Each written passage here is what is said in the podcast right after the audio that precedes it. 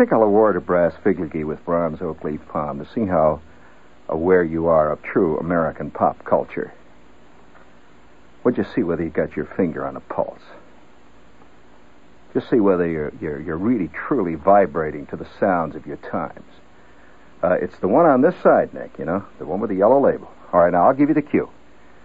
All right, uh,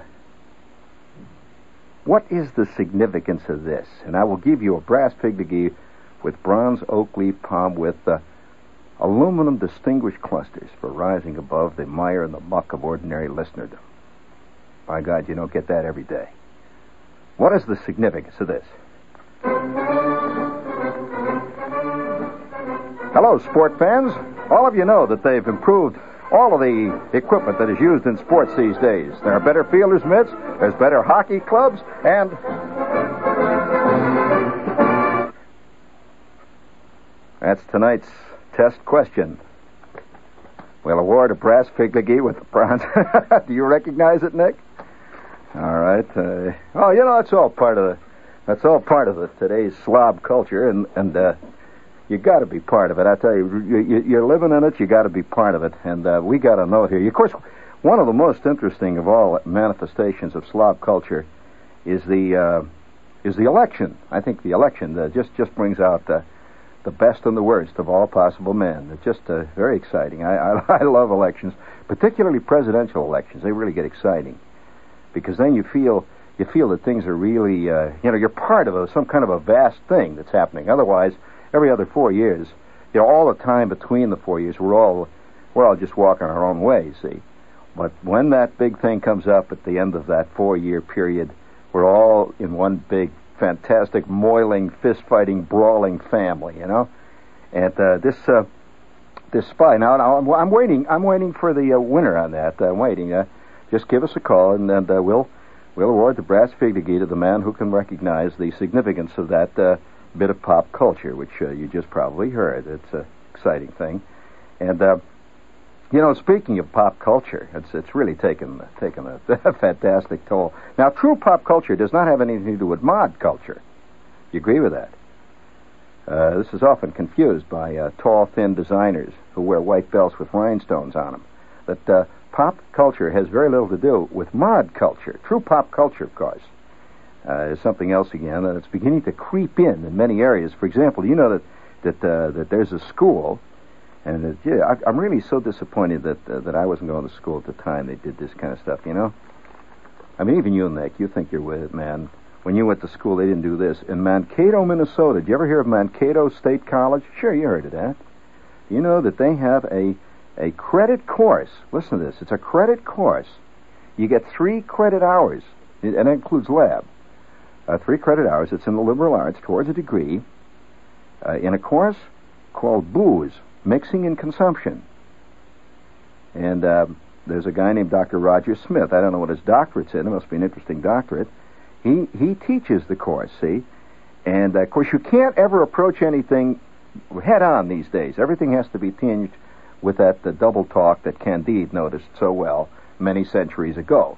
Now, if he was to just say, look, we're going to teach this course because a lot of guys don't know how to mix drinks, and mixing drinks is an important part of your life later on. A lot of guys don't know how to drink good, so we're going to give a three credit hour. This is true living experience. It's a true living course, really. But they can't approach it that way. And that's one of the problems of our time. So he says, really, the reason they're doing this is to study the sociological environment of bars and the reason why people frequent them.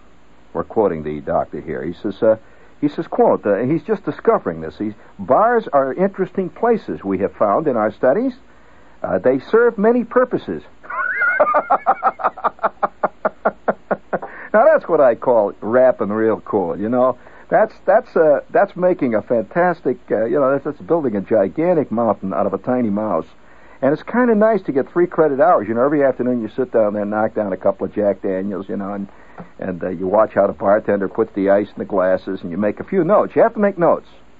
And in fact, there's a picture of the students studying one of their their lecture classes, sitting in Fred's bar there, and one guy, of course, has the inevitable spiral ring notebook out, and he's taking notes. And you can see one of the students down at the end there appears to have slipped a little low in his seat. And uh, he's he's a very conscientious student. He's he's he's uh, he's experiencing one of the more interesting aspects of bars. And the uh, doctor said, uh, "This is a three credit hour course." He said, "We just couldn't sit in the bar and throw questions at the people. We had to fit in with the mood so that the uh, customers would trust us." He said, uh, "None of us gets totally drunk." But uh, he said, after all, the students. Incidentally, you have to pay a lab fee in this course. It's seven twenty-five a semester. Lab fee. That's not bad, considering what some guys can knock down. You know, not bad at all. Uh, and uh, he says they they pay the normal credit uh, time. You know, for three credits, you pay that. What is it? Twenty dollars a credit hour, something like that. Maybe thirty, Minnesota. And you pay seven twenty-five lab fee. Uh, there are eight students enrolled in this course. It's a brand new course. Eight students enrolled. And uh, predictably, seven of them are men, and there's one chick. And uh, according to the note I read here, it says they all have a staggering interest in the subject. Let's see. Um, I'm sorry, but that's pop culture. No, I did not. No, no, I'm sorry. Uh, somebody just called in and said, "Was that a salute to Robert Goulet that you just did uh, that, on that uh, with the record?" No, that's not what uh, we were doing. Surprise is uh, nobody has identified this uh, would you try it again? Then we'll do it again for them, Nick. Remember, this is our no, no. Get get the yellow one up there, Nick. All set? Get it up there. Make sure that the victims are ready there. No time. We got plenty of time. There's no no problem. No working about. Oh, the election's so exciting. We have tonight, by the way. The show tonight may uh, infuriate and irritate several of you. So I'd just like to warn you. You better get down there where they're playing that salute to Barbra Streisand, a couple of notches down the dial. You'll enjoy that more. It's a little cleaner for you. All right, Nick, here we go. I said, here we go. There we go. All right, what does this mean? Ah, good evening, sport fans. All of you sport fans know that they've improved all kinds of sporting equipment. Fielder's mitts are better, hockey sticks are better, and now, at last. All right. That's pop culture. What does that come from? Where does that, uh, where's that heard most often? that bit of pop culture. That's right. Well, no, not really. That's why I read this. It, uh, that's right. Now, I, I, have a note from one of our spies, which I think I'm going to have to relay to you because uh, he has some important notes to say here. He says, uh, and I want you to listen to this, Nick. This is going to be required later. He said, uh, May I implore you to perform a truly magnanimous gesture in behalf of your fellow man in this case, all those politicians who are now striving for political office. As you may or may not have noticed, yes, I have noticed, a friend, political years these days tend to assume the complexity and the complexion of an Oriental calendar. You know how in Oriental calendars every year they have a different animal, like the year of the rat, the year of the mouse, the year of the mole, and all that stuff. He says there were years, a few years ago, for example, there were years devoted to different racial and ethnic groups. 1970, if you remember, was called the Year of the Student. Remember that, Nick? 1971 was the Year of the Woman. And 1972 is destined, obviously, to be the year of the hard hat, blue collar slob. After all this time, the politicians have discovered the fantastically beautiful qualities and numerous votes of what you call the average walking, talking, spitting, sweating human being. After years of being the out group, suddenly the dildocks are in. Now, I, have you noticed that, Nick? This is very true. I, I noticed even in the Post today there was an admiring piece about the blue collar vote. And uh, gee, they they uh, they were just so admiring about it. And I just remember a few years ago when the same guys were marching up and down uh, uh, Sixth Avenue, you know, hitting guys on the head, and they were wearing these hats and all that stuff. Everybody was really mad. He says this has led to some amusing antics by our beloved political aspirants. Just last week, I was slurping up a beer and watching the evening news when suddenly one of our most respected and now truly relevant leaders appeared on the fly speck tube, located high above my favorite bar. Two years ago, uh, during the year of the student, this guy used one compound word to denote all that was wrong, brutal, racist, evil, and immoral in our society. What was that word? Hard hat. You remember this? yeah, he was doing this all the time. See, you know who I'm talking about. He says, if you listen to him expound, you soon realized in those days that even the devil had traded in his long red underwear, his pitchfork, and his horns for this true badge of rottenness. And what did I see this guy on a TV donning the other day when he was campaigning in Jersey? You guessed it. He said with the pious look of a plaster saint whose tinsel halo has slipped down over his ears, he was carefully before a crowd of guys adjusting a brand new shiny hard hat. I saw that on uh, TV. He says the incongruity of this broke me up, and I damn near choked on my beer as I went into paroxysm of laughter. Well, the bartender, of course, is an ardent fan of this vote getter, so of course he could not see the humor in the situation. It is not my intention to poke fun at our leaders, so I'll drop this sordid subject. The point I wish to make is that our politicians look more ill at ease and uncomfortable with a group of Slavus Americanus vulgaris than they would be if they were set down among a tribe of Australian Aborigines. It's true, he did look a little uncomfortable there, you know. Uh, He says, says, since you once were obviously a part of this amorphous and uncouth social class, that's true. I, I must admit that one time I actually worked in a steel mill. And uh, he goes on to say, perhaps you, as an articulate and literate spokesman, could assist these office seekers in their attempts to find out what makes Stanley Kowalski tick.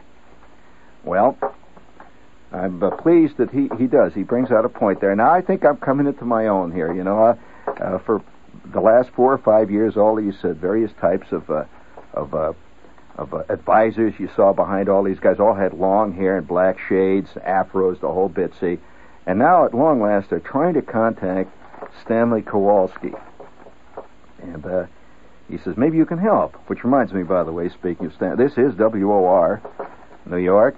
Sometimes I figure Stanley's running it. Would you please uh, hit our uh, guitar button there, please? oh, yeah. Oh, that's lovely. Just lovely.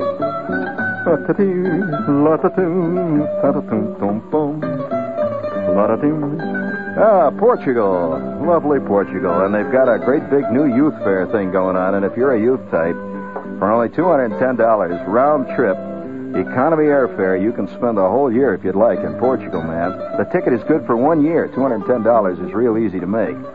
Believe me. I mean, many kids spend that at McDonald's over a weekend. So anyone under 26 and over 12 is eligible, and in Portugal you'll meet European kids all over the place. Uh, the prices of food is great. The food is good, by the way, and the people are just, they move great. Call your travel agent or TAP at 421 8500 421-8500. TAP's $210 youth fare to Portugala. Yeah. Thank you, Nick. Thank you, Nick. Thank you, Nick. Two? You want to do another one? No, no, no. We, that, we've given Portugal enough. You mean somebody called in and recognized that piece of great American culture there? All right, what's his name? Stanley Kowalski call from Passaic? Huh? hey, I know what that is on the Mets game. oh yeah. Who, uh, uh, who is the winner there? Please, uh, uh, would you? Do you have the winner, Jerry? Uh, would you please put him on? Would you please put him on there? He's he's hanging on the end of the phone, and I can hear the nickels going in the slot. Yeah. Poor guy, we have a winner. You recognize that piece of American culture. Hey, you know, while I'm on the subject of American culture, I want you to listen to this carefully here. Uh, I got a letter from you know sometimes there are things that happen in this business that make uh, that make the business uh, a little more than just doing something you know just entertaining, and uh, it happens once in a while. And last week I got a letter from a guy who was in a he was writing it from a barracks in Vietnam. Uh, he's an ex-listener. Obviously, he can't hear us over in Vietnam much. And uh, he wrote from Vietnam, and he said, Shepherd, he said, and I'm quoting him as closely as I can. He says, Shepherd, he says, I got a copy of this record of yours. And he said, I don't know what it means to you to make a record. Now, hold on, I'll, I'll give you. He says, I don't know what it means to make a record. He says, the guy makes a record, he probably just thinks it's gone and that's it. He said, but I went to Princeton. He said, I was in, uh, an undergraduate at Princeton. He said, I got drafted and I came here. And I've been here for about a year and a half. And he said, man, it's been a drag. And he said, it ain't been easy. He said, but I got a copy of this record of yours at the PX. He says, they don't sell them at the PX anymore because they just blew up the PX. He said, but uh, that's exactly what he said. and he said, I've been playing this record in the barracks, he said, that whenever we're back from a patrol or something. And he says, I've been playing this record so much that you can see both sides at once when you hold it up to the light. And he said, Could you have some more sent over? Well, you know, man, you can't. Re- he said about 50 guys come in there all the time, and they stand around. He said because it's it represents home and everything to them. You know, it's a sound. And he said, particularly the cuts that were made with uh, with you on, on on stage at Princeton. Now, if you don't know why I'm saying this, the record was done. This record, uh, which was brought out by Mercury a couple of months ago, was done largely on the stage at Princeton. It was recorded actually in concert. It's not one of these fake. And you know, so many comedy records, Nick. Are you aware that most comedy records today are done in a studio with dubbed-in laughter? And uh, this is for a number of reasons. You can get better quality and a lot of other things behind that. But this was recorded actually on stage at Princeton, and there were 2,000 people there. To those of you who were there, you, you remember the night. This was a year ago or so. And uh, Mercury brought it out, and I just, by coincidence, the same day, now listen to this, Jerry, because somebody's going to ask you, and you ain't listening. The same day, I got a letter from uh, University of California. They have a, uh, a satirical humor col- uh, a paper out there called The Heavy-Handed Butterfly, which, by the way, is a great name. Uh, the Heavy-Handed Butterfly. And it says, Shepherd, your record has just been awarded our award as the Underground Classic Gut-Busting Comedy Record of the Year and they sent me a little brass butterfly with lead hands, the heavy-handed butterfly award, and and so you know it made it all kind of great, and and and uh, this is a, a, a little tiny bit. I'm going to play this because a lot of people have written to me. Because a couple of weeks ago we mentioned that the record is now available by mail, and a lot of them said, "Well, I never heard it," and people won't buy unless they hear it beforehand. And so here's a, a little tiny cut of the part at Princeton that this guy is playing in, in Nam. You listen to this. Danger. That's the crowd at Princeton.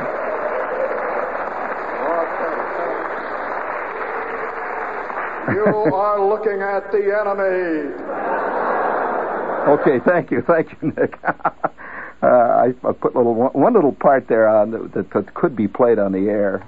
That was recorded on stage, and that was from the great Army VD film lecture, uh, which is one of the cuts on this. And so th- this all leads up to something. I've been getting so many letters in the last six months as, you know, people keep writing and saying, where can we get it? Because apparently most record shops in most little towns only carry pop hit records and Snoopy t-shirts uh, in that order, or often in the reverse order, actually. So uh, here's the story. You can now buy it by mail. And uh, there's an outfit called Staggerwing Productions has has uh, cornered a lot of these. And incidentally, the, the, the record is a limited pressing. There's only a certain number of them available. So you can thrill to the Turnpike Trauma, which is a salute to the Jersey Turnpike, and uh, that little bit that you just heard at Princeton. And it's all available by sending a check or money order. Incidentally, this is less than it sells in record shops. Five dollars, check or money order, no cash uh, no stamps, just check or money order, to Staggerwing. Staggerwing. S T A G G E R W I N G. Staggerwing. Post Office Box 271, Village Station, New York, New York 10014. And the address again is Staggerwing. Post Office Box 271, Village Station, New York, New York 10014. And by the way, that price includes all handling, postage, and tax, and so on. It's called the Declassified Jean Shepherd, and it's five dollars check or money order to Staggerwing, and make it out to Staggerwing. Don't make it out to me. You know, end of uh, end of thing. But you know, it's kind of a great feeling to know that guys are playing your record. In fact, you know, I had an eerie experience that way. The last record that I made, which was about oh five or six years ago for Elektra, uh, one night I was in Bavaria. And by the, yes, Bavaria. And that's not Bavaria, New York. This is Bavaria, Bavaria.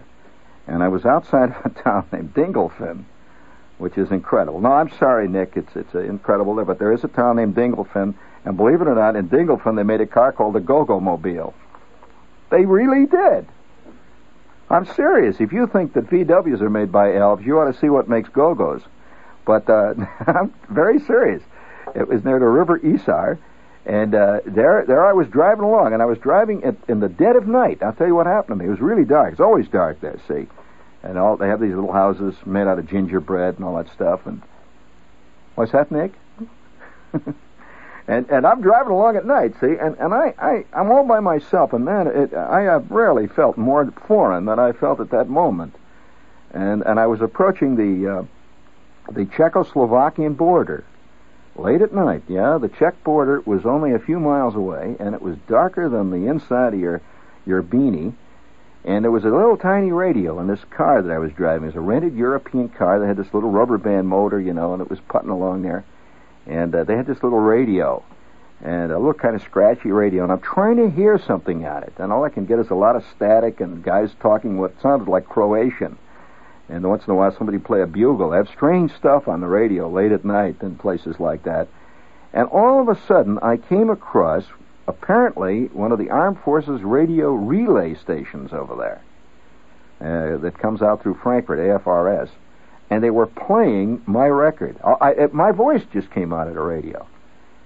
And for that curious moment, uh, it was like there was, uh, you know what F. Scott Fitzgerald talked about always having the third eye, where you do something, and at the same time there's a there's an eye inside of you. Only a few people have this that keeps watching you do it. That's the third eye, really. And uh, I, I, I, had this curious uh, feeling of listening to myself, but as if I was a total stranger to myself. I, I, I didn't I didn't feel like I was really listening to myself. It was like I was listening to some kind of peculiar friend, some friend that I once knew. and I'm sitting there thinking, gee, you know, the guy's really funny, and I'm laughing, I'm hitting the wheel, and and here it was way out in Dingleton, and it slowly faded out, and uh, that's the last I heard of it. But uh, this uh, recording thing is is curious. Oh, excuse me. I have to get back to our business here. What with the drinking classes going on Mankato State, I mean, you got to stay with the slob art. Hey, we have a, a note here from uh, Great, Great Shanghai about that Chinese food there and their big Chinese brunch. And if you don't know anything about the Great Shanghai, I feel kind of silly telling you about it because it's a big thing here in town.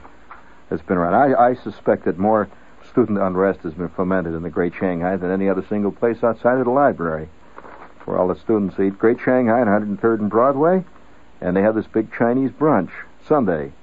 It's a fantastic buffet served from 11 o'clock in the morning to 4, and they lay it on the line. All you can eat for 275. Really good Chinese food from all the different areas of China: Sichuan, Peking, Canton, Shanghai. It's all from the whole the whole panoply, and it's kind of nice with sweet and sour sauce on it. Originally an Italian dish, you know, panagliotto. Uh, there's an IRT station right there. It comes right up from 103rd and Broadway. The Great Shanghai. Sorry, Nick. Oh yes, the the the, uh, the blue collar hard hat is in. Have you noticed that now you can buy Archie Bunker uh, mugs? Yeah, beer party mugs. Yes, he's running for president. This is Archie Bunker for president. The beer party. And just a couple of years ago, boy, they were putting those guys down bad. I think this is all part of this curious sudden, uh, this is the year of the, uh, of the uh, Dildock. Aki is coming into his own. And my, uh, uh, my uh, correspondent points out, he says, Shepherd, you can definitely help the, uh, the candidates on how to approach the average Dildock, and I must agree. For example, now, I'll give you a specific example. Now, if I were McGovern, say, and I was coming to, say, Jersey, and I want to, you know, or, or New York. Let's take New York. All right, let's just say I'm coming to New York, saying I'm going to swing the New York vote.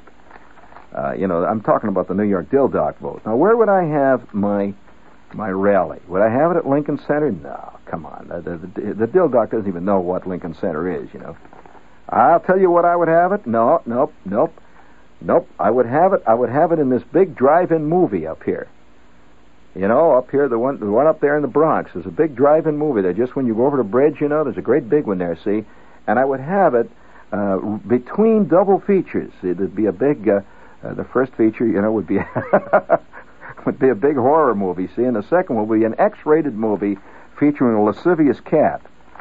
And uh, I would I would play I would come up because you see the average guy this is his milieu he'd, he'd recognize this as part of his thing you see and he recognizes then that you recognize his thing you see and I would appear on stage and I would be uh, you know this old idea of, of uh, guys going around and eating uh, eating uh, Nathan hot dogs, you know, and eating knish someplace. That's all. That, that's old fashioned. That's really old fashioned. He should get up on a stage eating a drive-in movie house Chinese egg roll, washing it down with Dad's old-fashioned root beer. Now, well, now that's nothing wrong with that. This this this puts him in. No, after all, remember who he's catering to. Listen, I, I would suspect that the average guy eats more uh, frozen egg rolls in more drive-ins than he eats almost any single thing in his life today. And he probably drinks more root beer, and uh, yes, root beer and uh, and Pepsi Cola than any other single drink. Uh, so he has to, you know, you, this is the way you contact. Now we're only talking. I'm I'm making no value judgments here. I'm just talking about how to contact. He says. Uh, now, I, I must quote my, my correspondence here. He says, When you talk to a society of hunters, you talk about hunting. With farmers, you discuss farming. Now, now, what common denominator binds together all the average Americans, regardless of race, creed, origin, ethnic, or occupation? He says, right again. We are a society of automobile cuckoos. Everybody loves cars. We're a society of automobile nuts. So naturally, in order to reach a position of rapport with these clods, what do you discuss? Their cars, of course. And you don't discuss them like Nader. You discuss them totally different. He says, what one thing above all others does a klutz like to dra- brag about? What, what does the average klutz brag about most? The average going to work and driving to the supermarket driver, what, what is he? Well, what does he, what does he brag about? His gas mileage, of course. This is the one thing he talks about constantly. Uh, he says he may be a totally uh, uh, God-fearing uh, type. He may love his wife and uh, tolerate his mother-in-law, but what makes him a braggart and a liar of the first water? Gas mileage. He says, I have known guys who have owned oversized clunkers that sucked up gas at a rate measured in gallons per mile and not miles per gallon. Yet, if you get these same guys around the water cooler or at the corner bar, their vehicles suddenly undergo a magic transformation and a conversation like the following takes place. Clyde speaking. yeah, last year on my trip to the Adirondacks, I got pretty good mileage in the olds. 20, uh, 28, 29 miles a gallon. On the road, of course. I don't do so good around town, but uh, on the road, uh, uh, I just fill the tank, drive all day. Maybe 27, 20. Used to get better than that was new. Uh, Claude, uh, here's his friend uh, Clarence, comes out says, Yeah, you think that's something, Clyde? when I went to Atlantic City, I got 32 miles a gallon on my Merc. Of course, I didn't push it too hard, 70, 80 miles an hour, that's all, but I got, you know, a good 32 miles an hour. In five minutes, at least 80 guys around lying to the hilt about their fabulous gas mileage. Now, my advice to the candidates is to bear this in mind. When a guy walks into a factory, you know, the candidate, and sticks out his mitt, he doesn't talk about economics and welfare. I mean, that's ridiculous. What does this guy working there and think worry about economics, welfare, and particularly foreign trade? Here's the way you do it. Hello, I'm Sidney Schmidlap, your candidate for Congress. Everybody calls me Sid down at the bowling alley. And by the way, on the way up here, I got 32 miles a gallon on my Lincoln Continental. Of course, it was all turnpike driving. In a few minutes, he will have a big crowd around him, everybody lying like hell about their gas mileage. But at least Sidney is a name they'll remember. He's the guy that got 32 mpg on the Continental. He said to be totally serious, though. I really, I really think this guy's got a point. He said, that "What really does does the average guy think about in his life? What does he really believe? Does he really worry about the things that Pete Hamill worries about?" I just lay it out, and I'm not putting down what I'm not saying he should or shouldn't. I said, "What does he really?" He said, uh, "Well, he said, I wish the presidential candidates could promise an action which would be a real boon to the public." This would be to use our national power and prestige to free Archimedes Pastopoulos. Do you know who Archimedes Pastopoulos is? You ever hear the name? No, no kidding. You never heard the name. Think, think seriously, Nick, for a minute. Have you ever heard the name Pastopoulos? Well, if you recall, Pastopoulos was a research chemist for a large oil company. You might remember the case who in 1948 or 49 discovered a pill in a substance he made into a pill, which when mixed with water became a bona fide substitute for high octane gasoline. That's right, as was to be expected, the evil cartel of the oil companies and the car manufacturers kidnapped him, and for the past 25 years, he has been shifted from place to place by them. And right now, he has been reported he's on a ship anchored off Switzerland. He says, I predict the slogan for the winning presidential candidate will be Free Archimedes Pastopoulos now. Now, my father knew about that guy. As a matter of fact, I remember one afternoon sitting at the kitchen table. Now, I remember it clearly now that he brings up the name Pastopoulos. My old man is sitting at the kitchen table, and he's bugged. He's got the Chicago Trib in his hand. Always made him mad to read the Trib. And my mother is hanging over the sink. She's got on her her Chinese red chenille bathrobe, you know. She had this bathrobe, was kind of hanging down the back, rump sprung, you know, had this petrified egg on a lapel, and and uh, she's hanging over the sink. And my father would get this note in his voice. There's a certain note that uh, when people live together for five or six hundred years, they get so they don't even actually hear each other. They, it's it's all a matter of of tone, vocal tone. You know that ancient cultures sometimes almost do away with words in their language, and they use only tones of voice and various uh, high pitched or low pitched or tones that have little bends in the middle because they've lived together so long they don't need language anymore. See. Well, that's the way it was with my my old lady and my my old man. See, they lived together so long that they never heard each other anymore. It was all just the tone of the voice. And so the old man got that that tone of the voice that meant he was bugged again, but not her, not bugged at her. See, so she knew she was safe. You know, it wasn't bugged at anybody in the family. It's called being bugged in the abstract. Now, how do you get bugged in the abstract? Well, now if if uh, if if somebody hollers at you, say, "You clod," that's not an abstract. He's bugged at you. Now, if somebody hollers, look at them clods, that's still not an abstract. He is bugged at those around you. Now, if he says, look what them clods done to us now, and he's reading the paper, that is the abstract bug, right? And that can be a dangerous one because sometimes it winds up in fist fights. I've even seen it wind up in divorces. So, the old man is sitting at the table, say, when Pastopoulos was first mentioned. And he's sitting there He's got his papers and he's looking down. He said, "Look at this. Look at this. These guys. Eh, what, what, what kind of what kind of what kind of nuts do they think we are? Huh? What kind of fools do they think are? He's holding up the paper, see, and he's got a full page ad for a car, and it says economy. Yes, it says economy, gas mileage. This car is guaranteed to give you more gas mileage than all them other cars. You know what? Look. They're the same guys. They come around and say economy. Let me tell you this.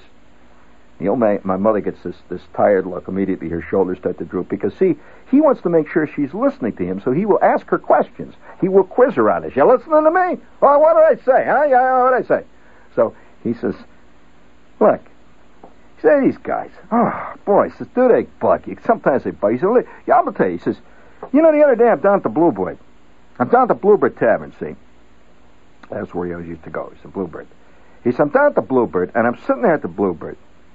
And this guy comes in who works at the Griselli Chemical Company, see. Now, now a guy that works in a chemical company, he knows about chemicals, right? You can't deny that, right? He knows about chemicals. He works at Griselli, he works at the Griselli Chemical Company. He's been working there 20 years. All right. He walks in, he sits down. And he's talking to me and Zudak. And I've seen a guy around a place before, you know. And uh, he's talking to me and Zudak, and he says to Zudak, he says, Hey, Zudak, how you doing with that new Mercury of yours? And Zudak shrugged his shoulders, and Zudak says, "Ah, you know, it's okay. It's a nice car." And this guy says, "Well, Zudak, how you doing with the gas?" Zudak says, "Well, you know, it does all right. It's okay, especially downhill. When it's going downhill, it does pretty good. With a wind behind it, it's okay. You know, well, you know, I can't kick. I can't kick." And he says, all of a sudden, this guy says it. Then he says, "Listen, I'll tell you something, you guys." And I'm telling you, you're, you're hearing it from the guy. He says, I work at Griselli Chemical, right? I know about chemicals. So, well, I got a friend whose cousin. Now, this guy I met one time. I actually met him. I, he came down at lunch with him once.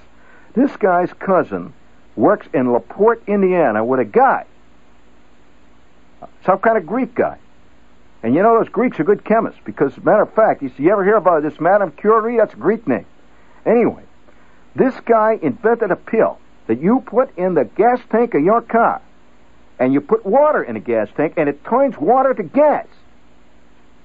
Now, he invented this two years ago, and you ain't heard of it, right? You have not seen this anywhere, right? Well, of course, every driver in the Midwest has heard rumors of such a pill. And uh, there's no denying that. And uh, I'm sure that there are several Bronx drivers who've heard rumors of such a pill.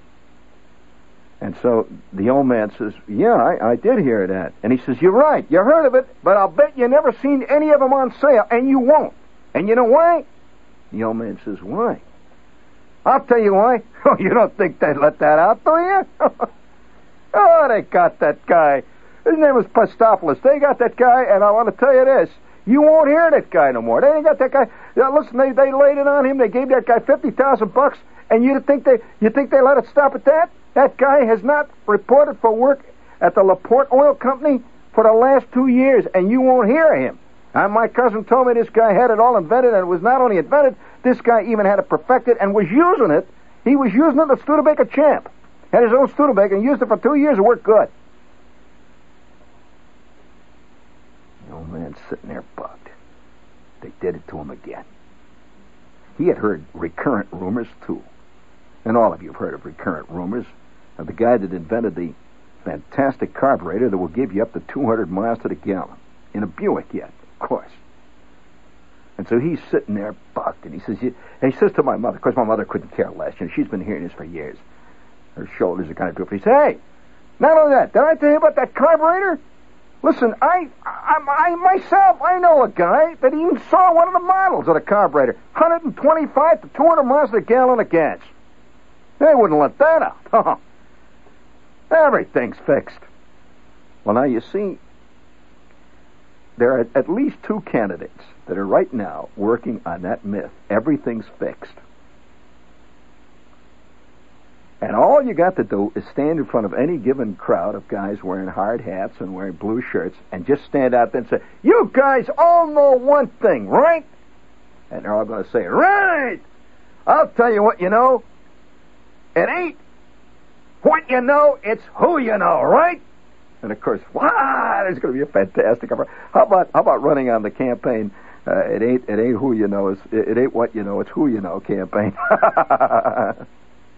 and so so the the world the world of of uh, uh, it's too bad that my old man my old man wasn't around to see this. He he he'd just be in his glory today, you know that it's it's come you know it's it's finally the populist movement has come full swing, and uh, and I, I, he had another one too. Of course, there's all kinds of uh, of, uh, of these myths. How many of you ever heard the myth? He had he had a great myth going to him that if you collect the right Indian head penny uh, that has the right date and the right mark on it, if you get that Indian head penny and you send it into the Ford company they'll send you a new Ford. He believed this all of his life. And he, clung to it. He says, "Oh, come on." He says, "I know it." He said, "I, I, I saw an ad." He maintained he saw an ad once that said that. Now, of course, this is the self-fulfilling prophecy, and that he had a whole bag of Indian head pennies. He collected like twelve thousand of them, hoping one day it would happen. See, so the, the mythology that that runs. There's other myths uh, that uh, there are persistent folk myths of that type. For example, how about this folk myth? Now, here's one. I'll bet all of you have heard of this myth. How many of you heard the myth? The myth. All right, I'll tell you what myth. Of the guy that once took out the ad in a magazine, and all it said was send $1 to Box 6 SJ7. And he got millions of dollars. I've heard that ever since I was a little kid, and nobody has ever pointed that guy out to me.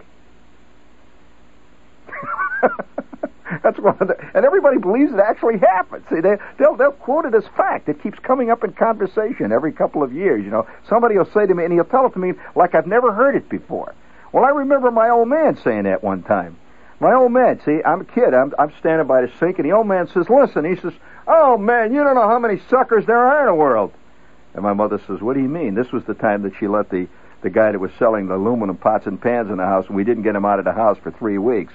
And uh, the old man was always bugged about that, see, because suckers, uh, he always felt that everybody's a sucker but him, see. And so his line was this. He says, you know, I'll tell you. He says, there's suckers born all the time. You there's suckers every place. Did you ever hear about the guy that took out the ad in the magazine? All he wrote in the ad was send a dollar. And uh, by the next week, the guy had about $7 million. He retired and went down to South America or someplace. Why? The Dildox, the Dildox just saw this in the paper they wrote, you know? That's a persistent myth. And I'll bet a lot of you believe it. Right now, I'll bet a lot of you still believe that one. I have never met that guy. I've never seen that guy, but he's always referred to, and sometimes they'll even add a touch of of of, of what what you could call a created uh, authenticity. They'll say, "Well, there was a guy once that was a student at Harvard that took out this ad." That's the little touch of authenticity. Of course, nobody's ever seen this guy. Uh, yes. Thank you. Hey, where is it? All right, bring it up, bring it up. Thank you, thank you. There it is. I, I was waiting for the bugles there. There he comes. Three guys, including Lester Smith of Charges. There was this guy. I knew the guy.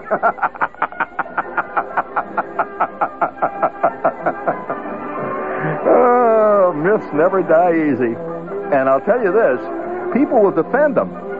So if you run on that campaign, if you run on a campaign on that that type, say, uh, yeah, that's right. Well, I heard it was the Chicago Tribune, Les.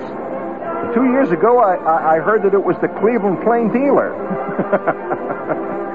oh, man. What do you mean, Shepherd? Everybody knows they invented that pill. You don't think they're going to let that out, do you? Crying out loud. And so finally, Archie Bunker has come into his own. And he got his candidates off and running and galloping. Yeah, they ain't gonna get away with that on us. Soak them rich guys. Oh, after all.